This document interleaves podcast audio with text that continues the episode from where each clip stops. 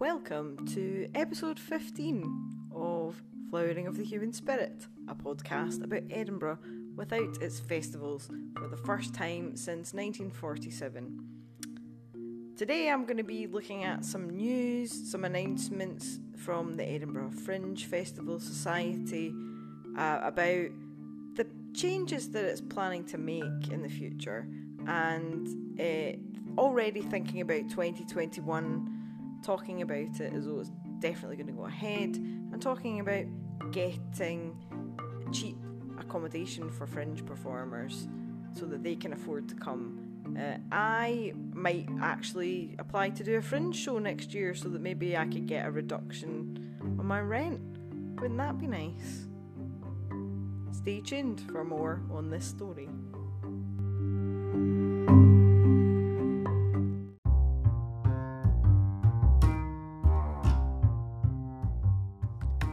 It's Saturday, the 15th of August, and announcements about festivals are coming out just almost faster than I can read them. Maybe we just have, again, more people with more time to reflect on these things out there. Um, but today I've seen an announcement by the Edinburgh Festival Fringe Society uh, saying that they are going to radically overhaul the Fringe when it returns in 2021 and this is a piece in the Edinburgh Evening News. It was published yesterday, but you know, just not enough time to respond to the news as it's happening. But yesterday's news, today, uh, I'm I've been looking at the some of the responses to this online as well.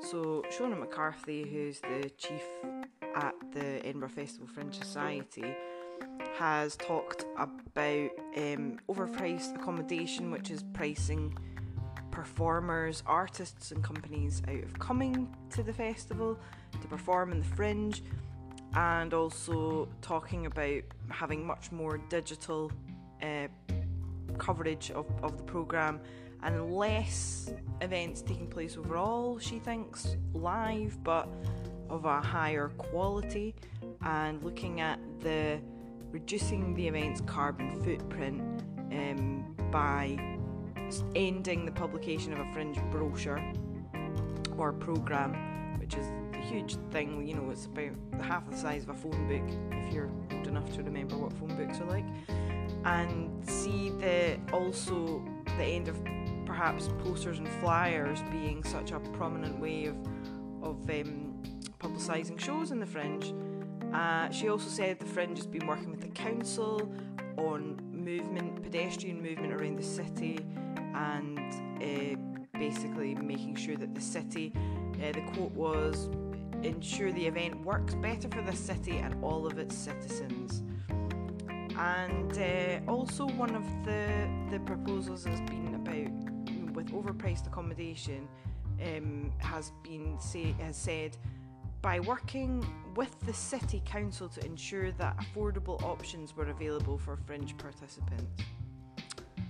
Now, I'm I'm interested in this this idea, this proposal uh, that um, the city council working with the city council to ensure that affordable options would be available for fringe participants because that immediately set my mind going when I read this article.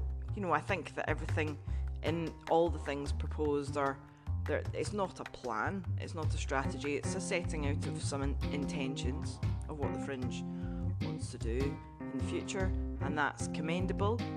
It all sounds commendable to me, and obviously, they have in mind the idea of their role being a platform for performers to come to set out their stall to the promoters and television companies and all the other people out hiring new talent in the world or their show being popular with audiences taking off, you know, going stratospheric.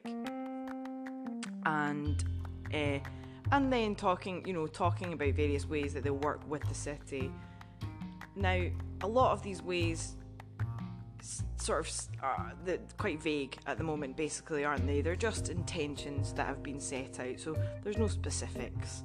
And it would remain to be seen how you know how different all these aspects will be in future. Uh, but the the thing about the affordable accommodation, I mean, I love this idea. I love the idea that fringe performers would be able to access affordable accommodation, to come to the city, to perform, to make that platform truly egalitarian and how that's managed or financially supported or subsidised or however that works is really interesting. You know, there I don't know how that could work. I've got no idea. Nothing is mentioned, and my mind doesn't immediately go. The, there's no other examples that I could think of there other than, you know, potentially acquiring some sort of accommodation provider. Um, the council could acquire a hotel by compulsory purchase and just put all the fringe performers up in there. I very much doubt that would be happening. For me, what's interesting though is that this is a festival, one of the festivals, the Fringe, uh, which is just a diffuse bunch of performers from all over the place coming to perform and being in one brochure, and that's about it. You know, there is no, there is no other uh, organising of the performers involved necessarily. They give them a, a, a, place to hang out and they give a place for the journalists to go when they review the shows, and there's a few other bits and bobs. Uh, but ultimately, the uh, the performers are performers are very much on their own in, in this picture, and the support given by the Fringe Society in the past has certainly not included things like helping them to afford accommodation, and that would seem to be a positive step, but also to go back to the what I was talking about the other day in the in the episode about citizen voices, it seems like this is potentially a move by the Fringe Festival Society to preempt um, being told what things will have to change because they've known. I mean, let's face it, we've all known for a long time that flyers, brochures, all that kind of stuff was getting out of control and having that much printed material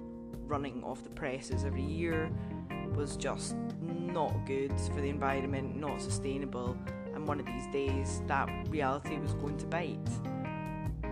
We also know that the how unequal the fringe was becoming because of performers not being able to afford to come was eventually going to also bite, and there wasn't going to be able to be a pretense that it was a level, egalitarian playing field for performing arts uh, to be discovered in the way that it perhaps used to be back in the day when it was that sort of scrappy, uh, you know, bohemian circus rolling into town sort of vibe that I'm always hearing about from, from some of the older fringe participants that I know who paint a paint a good picture and it certainly sounds like it was it was it was a lot more fun in those days as well. It wasn't just like workaholism, stress and burnout for the performers.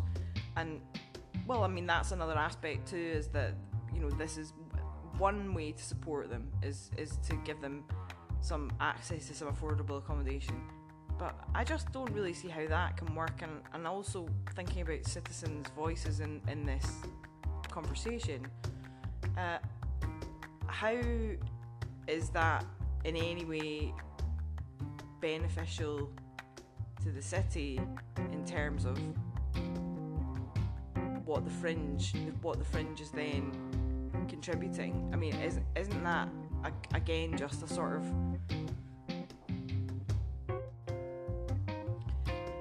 if we give affordable accommodation to anyone who wants to come and perform at the fringe that seems fair but how is that need for affordable accommodation going to be measured from performers like who needs it and who doesn't um, how's that going to be managed are we just giving it to anybody who asks i mean I don't know why. I don't know why that why that would be a problem, but it's also a question we've got to we've got to start asking about this kind of plan.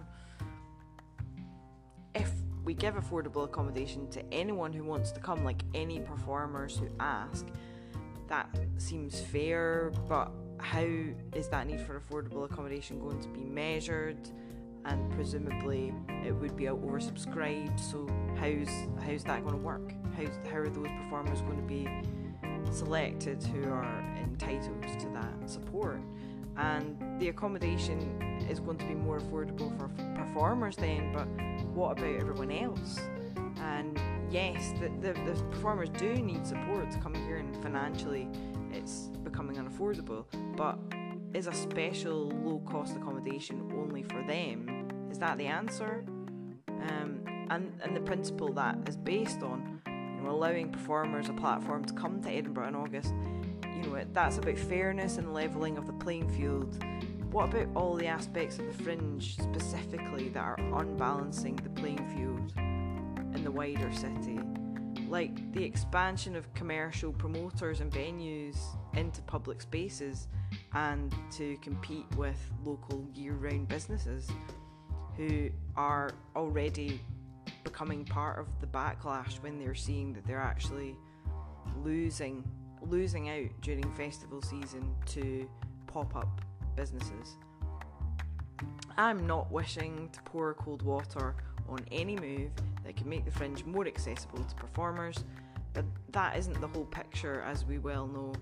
And what's what's interesting about these this suggestion in particular from, from the, the Fringe Society is two things with, with the accommodation suggestion that is two things. One, that the market rates of accommodation during the festivals, which are very high, very inflated market rates for accommodation during August, they're caused by the festivals themselves and have now become a problem for the festivals or at least the fringe and they are apparently seeking a way around that. And two, that this way out is going to come through them working with the council. Um, just not really sure how that works, uh, and whether that, you know, whether I I don't actually know how I feel about that either.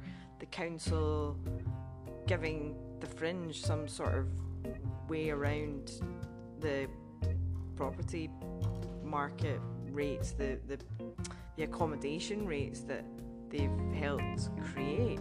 Uh, I do think that performers need to be supported to be able to have a fairer shot at the fringe and to not be making a loss, and for the accommodation providers who often rake in enormous profits, such as some of the hotels. Um, you know, that's that's all that's been very unbalanced and in previous years that has been the dialogue and yeah just i'm going to be staying tuned for, for more on these developments as they happen because it's the way that they happen and, and the mechanism that is proposed for how they happen that will determine whether or not they really are a solution or whether they're just a, a sort of escape hatch for a small portion of of people involved in the August festivals. Um, and I'm still hoping for a more holistic, nuanced approach that brings in everyone's voices. And I hope that the people of Edinburgh will get to have a say. Um, where we don't and um, where we don't end up rushing into anything and don't make these changes uh, that need to happen with the festivals into a kind of reductive conversation uh, or end up seeing a series of you know, self-serving agendas that end up competing with each other and the city's interests. There's a lot more to the Edinburgh Evening News piece. it's quite long and quite varied, rambling, going in all directions here, talking about digital events and um, shows being plenty of shows being from Scotland and lots of lots of back and forth here. Um, but yeah, just as a, an addendum uh, the, towards the end of the piece, it said, "I'm not really." This is a quote from Shona McCarthy from the from the Fringe Festival Society. I'm not really up for people who broadcast or transmit from the sidelines, but then when you invite them into a constructive dialogue on how to make things better, they're nowhere to be seen. That's an interesting quote. Yeah, um, I'm I'm entirely sure that it's definitely not about me at all.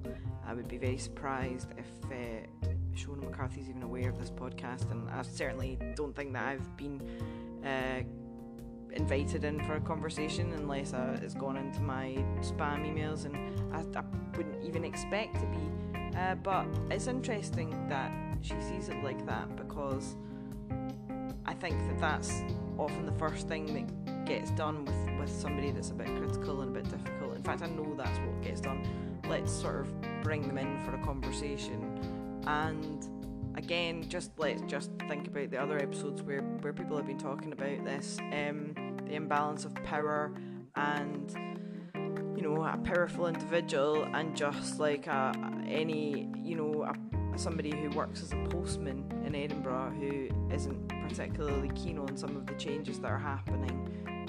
Don't know if it's necessarily everybody who criticises the festival's job to go in and have a constructive dialogue. I think it's, you know, it's kind of up to the city um, leaders, and you know, if you're if you're a leader of a festival, then you are one of those leaders to take the criticism on board, not be defensive about it, and seek to do better and meet people halfway.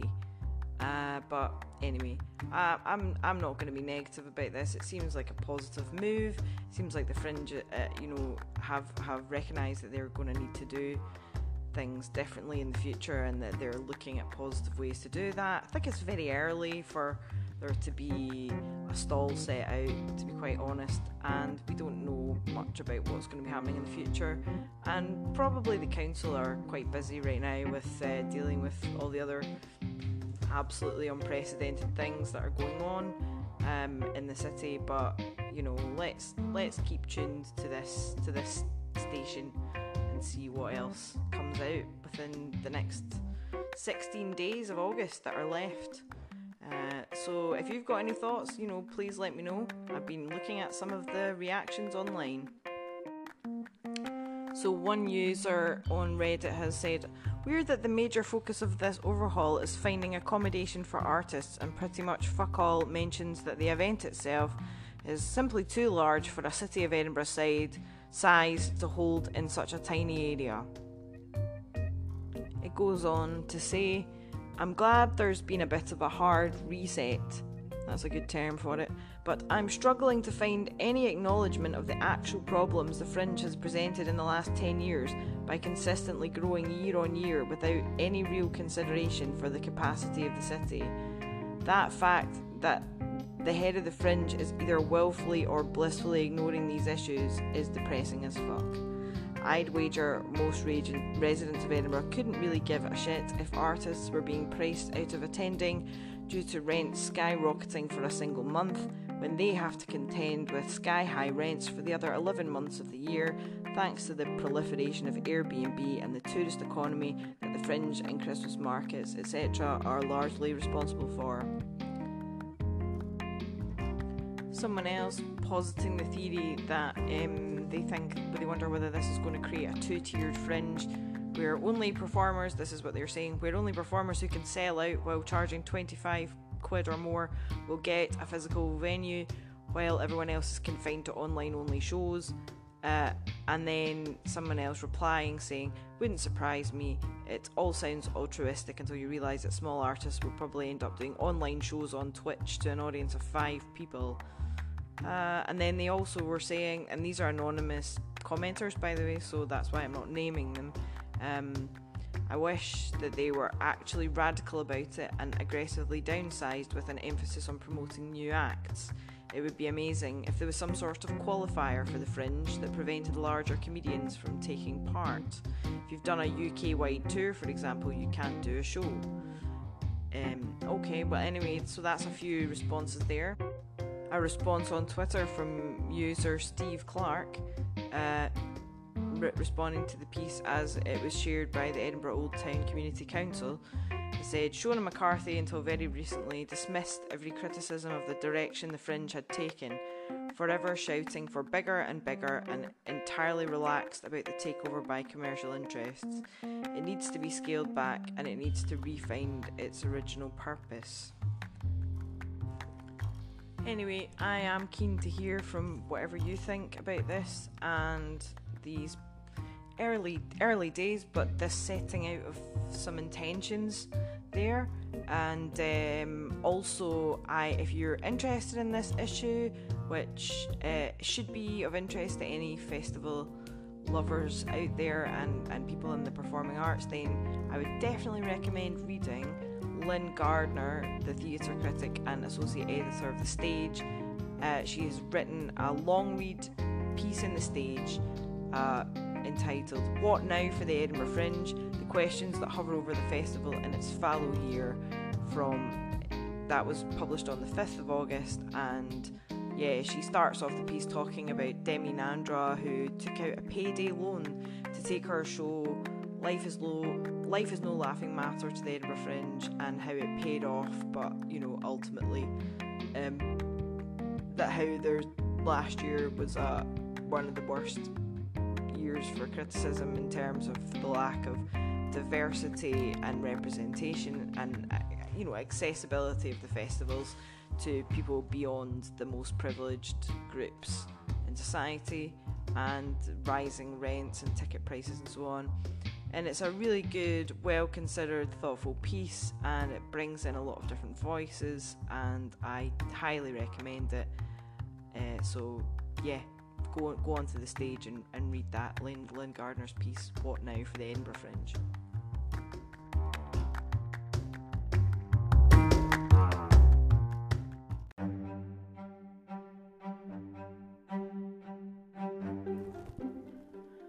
So, some final reflections.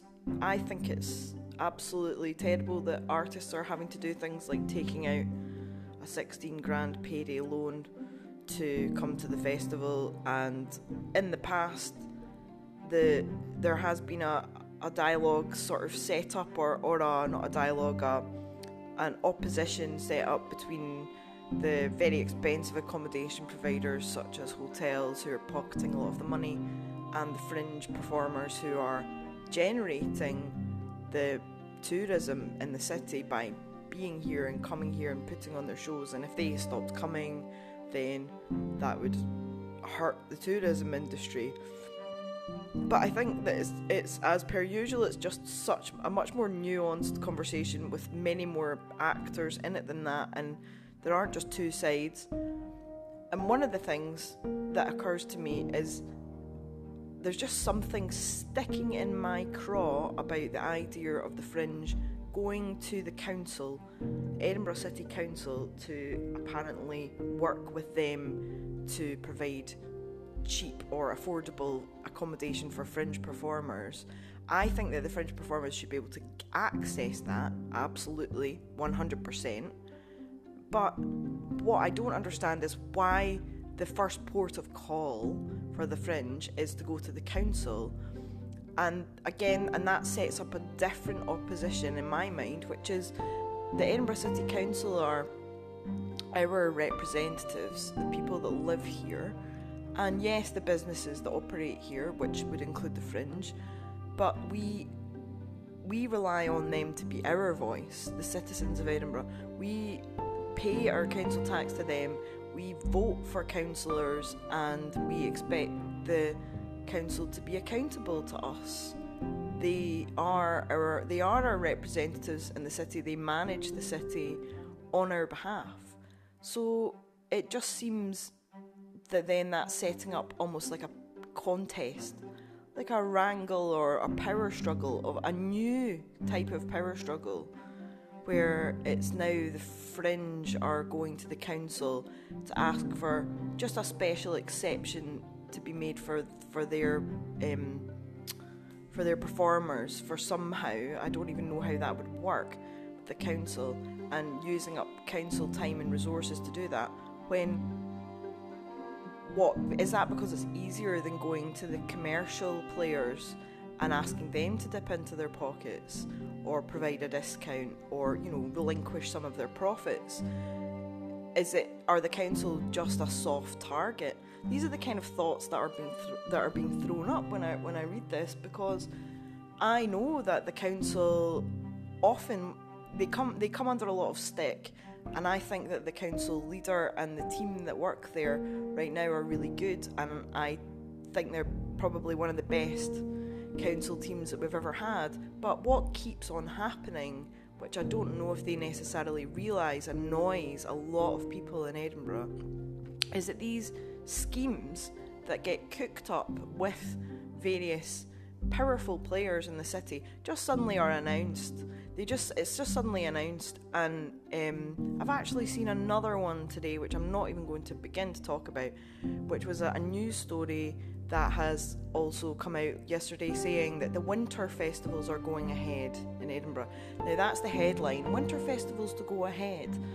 And I thought, oh, right, okay, so somebody somewhere has made the call that that will be safe and all these, you know, ideas around the, the COVID safety situation, which seem, you know, perhaps a bit too unclear to be making a big decision like that. But nonetheless, they're, going, apparently going ahead. And then when I actually read the piece behind it, it turns out that the Hogmanay Street Party itself is not going ahead.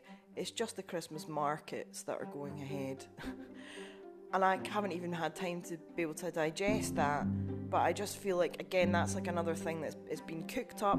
There's been discussions going on. Resources have been potentially being used in the council to come to that decision, and, and, and permission has been granted to this huge commercial operation of the Christmas markets run by Underbelly to take over almost all the city centre main shopping streets with stalls. I mean, like it's it's too much to even get your head around um, quickly and from the basis of one article. But you know, I, I think what I'm getting at really is let's not be having that happen anymore with big, powerful organisations going to have discussions with the council who are representing the people of Edinburgh, and then cooking up these complicated plans, which then are brought out and announced as a fait accompli because it's too late. It's too late for the public to then have a say. It's too late for any of us to say, well, wait a minute, you know, um, maybe that's not the best way of doing it. Maybe that's harming um, the city in, in ways that you've not necessarily discussed or thought about. Um, and that's it's bad. It's bad for business. And you know, it's not there there are great councillors in there. It's not a baddie goody situation here going on. But um, you know, what I don't understand then with the, the, the accommodation, you know, here's here's a radical proposal, right? um, about getting fringe performers affordable accommodation. How about you charge the anybody with uh, who's running a commercial bar operation a a charge or like a, a pound from every drink that they sell, right? And that has to go into a pot for the fringe performers accommodation so that the the costs uh, of fringe accommodation are subsidised by the commercial operations in the city. So at least then it's not just some pure profit going into someone's pocket, enabled and actually ushered in by the fringe and enabled by the labour of the underpaid fringe performers who sometimes actually end up making a loss out of bringing their show to the city and then they can get their accommodation subsidised by one of the commercial interests instead of saying that somehow the council. I mean, like, yeah, I, I think you can probably hear that that where I'm coming from here, and that I'm getting quite annoyed about it. Ultimately, we have a situation where we don't even have sufficient social housing and affordable housing in this city uh, and that is something that is, well, that's really one of the council's core and the government's core functions. And yes, I know that it's outsourced to housing associations, but you know, it's ultimately uh, an, an important aim for a city to have places for people to live. And again, that's it. You know, we don't want we don't want the city being hollowed out. And this latest news about the winter festivals. I don't know how they could call them winter festivals when the actual cultural event, which is the Hogmanay Street Party, which has live music and, and like wraparound cultural events for families and uh, how, how can that be called a festival a winter festival it's just a, a market and it's not even a market filled with local uh, makers and Scottish companies and you know or you know companies that need the business uh, companies that need the boost you know. It's just it's an imported traveling market where several of the stalls are run by the same company. But anyway uh, I'm I'm trying to close the podcast on a, a, a questioning note and and just I just want to know I want to know what other people think about this um, and this announcement. And yeah there's more reactions as the day goes on. But please get in touch if you've got something to say. Anyway I'm uh, I'm going to go because today I'm looking forward to watching some book festival events uh, particularly the Olivette Otele and Angela Saini event, which is on at 4 pm today, the Edinburgh Book Festival programme. And that program, that event, sorry, is about uh, pseudoscience and slavery, and the, the history of slavery and uh, race science, which is what Angela Saini's book is about. So, really looking forward to that. And yeah, so glad that the book festival is starting. How am I going to get anything done now? I'm just going to have to have two laptops, one to do work on and one to watch book festival events on. Um, that's just going to be how it's going to have to work. But okay, enjoy your Saturday, everybody, and until tomorrow when I'll be back with another podcast, I hope you have a great weekend and I'll see you then. Take care.